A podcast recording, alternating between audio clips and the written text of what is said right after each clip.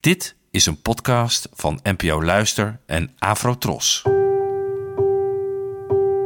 Poëzie vandaag. Met Ellen Dekwits.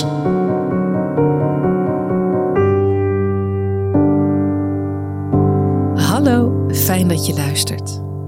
Het gedicht van vandaag werd geschreven door de Amerikaanse dichteres Sophie Cabot Black, geboren in 1958 en vertaald door mij. En toen. Je ging door met je verhaal alsof iemand nog luisterde. Je stond op en wandelde heen en weer, hield even stil bij de tuinmuur om te zien wat er zou gebeuren. En de geliefden gingen zo op in de nacht dat ze vergaten wie hen daar bracht. Ze gingen door tot het licht eindelijk aankwam, onverzoenlijk en dit keer zonder jou. Zo begon het. De vele stemmen die samenkwamen. De taal die je dacht te hebben uitgevonden loste op in een ruis die niet meer te vatten was. Het niet opmerken van de boom waarin vogels onbevreesd raakten, waar je jezelf liet afdwalen, de zon in je ogen, het stof. Jij, die niet langer meer wist waarheen te gaan, hoe ver je al was gekomen.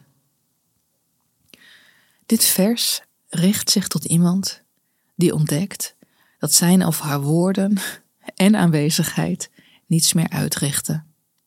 Er wordt niet meer geluisterd. Sterker nog, er zijn ook nog eens geliefden die vergeten dat de jij-figuur van dit vers er nog is. Er is sprake van buitensluiting en van iemand die hierdoor even niet meer weet wat hij of zij met zichzelf aan moet. Alles lijkt vergeefs. En ik denk dat ik niet de enige ben die zich wel eens een buitenstaander van de liefde heeft gevoeld.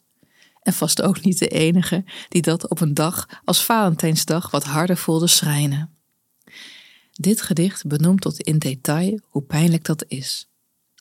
Maar toch wordt hier tegelijkertijd een andere vorm van liefde opgeroepen: de zelfliefde.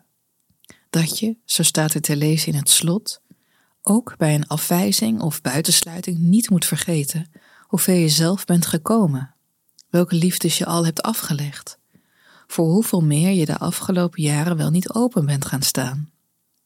En misschien is dat een waakvlam van een gedachte, om je aan te warmen in een soms wat hardvochtige week als deze. Ook al weet je even, zoals in dit vers, niet waar je nog heen moet, besef dat je al verder bent gekomen dan je dacht.